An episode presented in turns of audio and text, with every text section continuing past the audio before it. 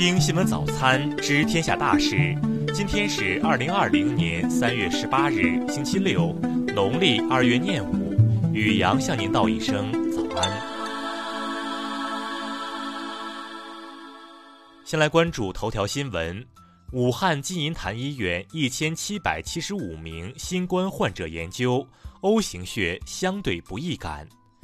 新冠肺炎疫情发生以来，通过对患者的临床观察表明，老年人男性更容易感染新冠肺炎并发展为重症。但是到目前为止，还没有生物标志物可以预测个体对 COVID-19 的敏感性。近日，南方科技大学、上海交大等国内八家单位的最新研究显示。A B O A B 血型与新冠肺炎易感性存在关联，这也是该领域的首份研究。具体来说，O 型血对新冠肺炎相对不易感，风险较低；A 型血对新冠肺炎相对易感，风险也较高。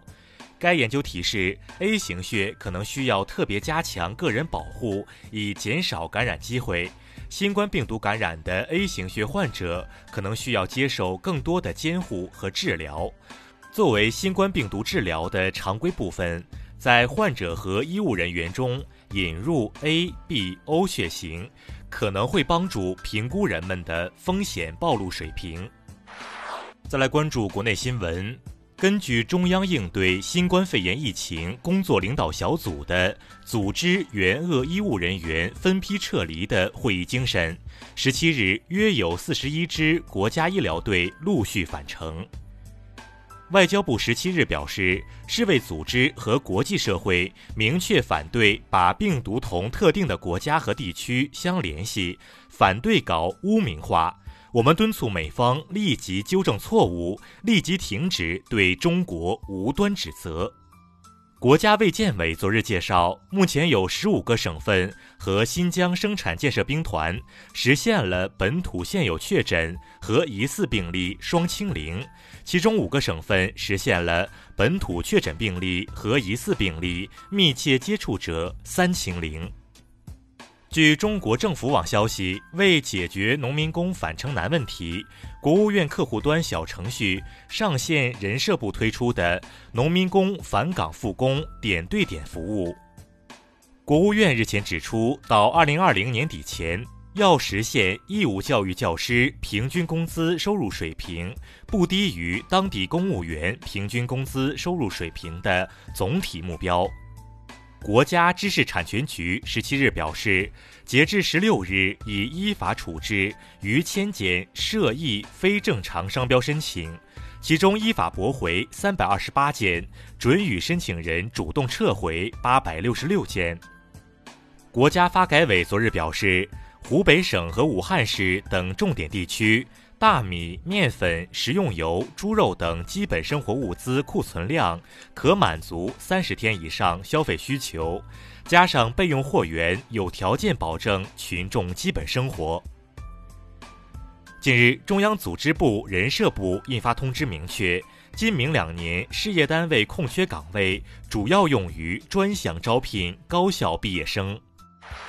再来关注国际新闻。当地时间十六日下午，美国总统特朗普公布了更为严格的防疫指导意见，建议美国人今后十五天避免十人以上的聚集，避免在餐馆、酒吧聚餐，避免探亲访友等。美国国家卫生研究院十六日说，美国研发新冠病毒疫苗当天开始进行第一阶段临床试验，首位入组志愿者已接受试验性疫苗注射。数据显示，截至欧洲中部时间十七日零时，全球新冠肺炎确诊病例累计达到十七万三千三百四十四例，死亡病例七千零一十九例。七国集团领导人十六日表示，将通过合作和协调，运用一切政策工具，应对新冠肺炎疫情带来的经济影响。韩国企划财政部十七日在国务会议上表决通过相关法案，决定针对进口口罩和口罩核心原材料暂停征收关税。俄罗斯政府周一宣布，将从本月十八日至五月一日禁止一切国籍外国人和无国籍公民入境俄罗斯。日本厚生劳动相十七日表示，将向该国医疗机构发放约二百五十万只中央政府持有的口罩。截至当地时间十六日，撒哈拉以南非洲地区已有至少二十五个国家报告了确诊病例，累计病例数达到一百例以上。再来关注社会民生新闻，武汉市官方十七日发布通告称，从十七日零时起，对所有境外来汉人员实施申报管理，统一接送至集中隔离点进行十四天的隔离观察。隔离人员费用自理。荆州市官方十七日发布通告称，鼓励市民举报违反疫情管理规定的境外入京人员，对查实的首位举报人给予奖励两千元。北京市疫情防控工作领导小组日前召开会议指出，对入境谎报、瞒报自身疫情情况者，将予以法律制裁，并纳入信用体系。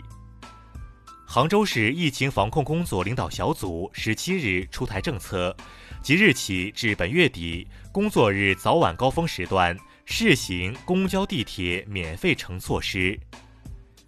近日，云南曲靖一医院给患者输注过期液体引发关注，该院十六日通报称，相关情况属实，已对责任人进行待岗处理。再来关注文化体育新闻。昨日，欧足联在与旗下五十五个成员协会代表举行视频会议，商讨决定，原本将于今夏举行的二零二零欧洲杯推迟至二零二一年。CBA 联赛公司十六日再次召集各球队进行电话会议，称联赛有望在四月十五日重启，方案已上报中国篮协，等待后者批复。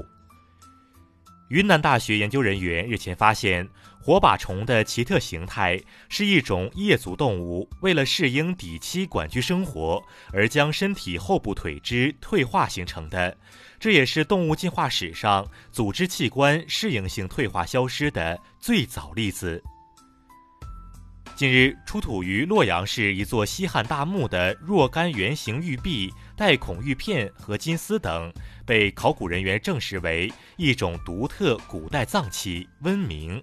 这种具有明显地域特征的器物，在中原地区系首次发现。以上就是今天新闻早餐的全部内容。如果您觉得节目不错，请点击再看按钮。咱们明天不见不散。